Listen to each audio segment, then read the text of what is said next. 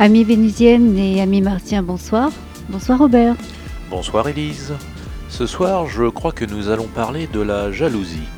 Alors, euh, j'ai lu dans l'article que vous avez écrit que la jalousie était un arsenic pour notre couple. Alors, comment faire pour dépasser cette émotion négative qui empoisonne notre vie de couple au quotidien? D'abord, il faut savoir qu'il y a euh, différents niveaux de jalousie. Alors, on ne va pas parler ce soir euh, de la jalousie anecdotique qu'on ressent de temps en temps, quand par exemple, à l'occasion d'une soirée, euh, on apprécie que très moyennement les avances qu'un homme pourrait faire à notre femme, ou inversement d'ailleurs, hein, les femmes non plus n'aiment pas quand on s'approche trop près de leur partenaire. On va parler de la jalousie maladive, qui peut être une cause de séparation du couple. Oui, alors j'ai bien compris, ce soir on va parler de la forme la plus nocive de la jalousie. Alors comment faire pour la dépasser?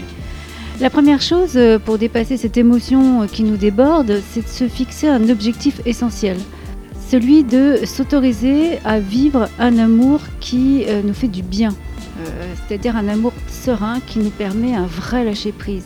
Alors ça peut paraître simple et basique pour ceux qui ne connaissent pas la jalousie maladive, mais ça devient une quête, un vrai travail pour les grands jaloux. Alors, comment y parvient-on? D'abord, il faut prendre conscience de l'importance que la jalousie a prise dans notre vie de couple et aussi des désastres qu'elle occasionne. Il faut accepter la réalité de notre jalousie, accepter l'idée que euh, c'est un état de crise qui nous rend aveugles et euh, qui nous euh, déconnecte complètement de la réalité dans une situation donnée. Le jaloux ne voit que ce qu'il imagine et non pas ce qui existe. Alors sa vision de la réalité se retrouve complètement déformée. Il est tellement persuadé d'être trompé qu'il en oublie que euh, son ou sa partenaire l'aime vraiment. Donc il faut prendre conscience de la souffrance que l'on fait subir à notre partenaire et à nous-mêmes par la même occasion et être conscient de la nécessité de s'en sortir pour sauver notre couple. Donc chaque crise doit être analysée et faire l'objet d'un bilan. Et ce bilan, ça consiste en quoi? Alors ça consiste en quatre étapes principales. Hein. Il peut y avoir d'autres méthodes, bien sûr, ça c'en est une parmi d'autres. Euh, donc dans un premier temps, on s'applique à relater les faits, par exemple dans un cahier, de la manière la plus factuelle et la plus honnête possible. On écrit ce qui s'est passé réellement. Dans un deuxième temps, on note toutes les émotions négatives qui nous ont envahis à ce moment-là. Ensuite, on réfléchit, donc on prend un temps de réflexion pour euh, ce qu'on aurait pu penser à ce moment, de façon à ne pas se laisser emporter par notre délire. Et enfin, dans un dernier temps, on note le comportement qu'on aurait euh, pu avoir pour éviter la crise. Justement, puisque c'est une souffrance pour les deux partenaires, comment épargner le partenaire qui subit la jalousie? Alors pour éviter les souffrances de notre partenaire, il faut s'engager dans une vraie communication avec lui, en lui faisant part notamment ouvertement et calmement hein, de notre malaise et de ce qui nous interpelle. Alors ça peut être un changement de son comportement, une relation à l'extérieur qui l'accapare et euh, quelque chose donc que l'on vit comme une menace.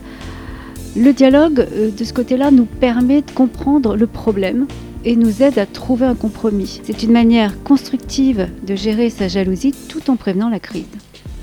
Donc, c'est un travail qui se fait à deux finalement. Oui, parce qu'on est deux dans le couple et que par la force des choses, on en souffre à deux. Un travail à deux, on vient de le dire, mais il y a aussi un travail personnel à réaliser pour la personne jalouse, je suppose. Oui, il y a aussi bien sûr un gros travail à faire sur soi. Une des premières causes du sentiment de la jalousie, euh, c'est le manque d'estime de soi. Donc on doit travailler à retrouver confiance en soi, à se revaloriser à ses propres yeux. Ce qui importe en fait, c'est de se trouver enfin aimable, c'est-à-dire digne d'être aimé par son partenaire. Alors ce travail n'est pas facile, hein. il ne se fait pas d'un simple claquement de doigts et demande souvent l'aide d'un psychothérapeute d'ailleurs. En tout cas, ce qui est euh, sûr, c'est que c'est un travail crucial, incontournable, car en apprenant à s'estimer, on apprend aussi à faire confiance à son partenaire. Et comment apprend-on à faire confiance à son partenaire? On apprend à faire confiance à son partenaire en acceptant qu'il ait des activités sans nous, notamment une vie sans nous, parce que nous ne pouvons pas euh, tout lui apporter et qu'il n'est pas notre possession. Par la même occasion, euh, on apprend à se délester de la dépendance qui nous pèse et qui nous handicape pour nos propres activités d'ailleurs. Donc c'est l'occasion de se lancer dans un loisir, euh, des sorties avec nos amis, euh, pratiquer un sport à l'extérieur, bref, une vie simple et naturelle qui va nous aider à vivre dans notre couple et à respirer sereinement. Eh bien, merci Élise pour tous ces conseils. C'était Élise Simplon. Et Robert Lem pour euh, Radio PMA, la radio du blog Parle-moi d'amour, que vous pouvez toujours retrouver sur la relation amoureuse.fr à l'adresse suivante www.la-du-6 relation-du-6 amoureuse.fr. Bonsoir Elise. Bonsoir Robert, à bientôt.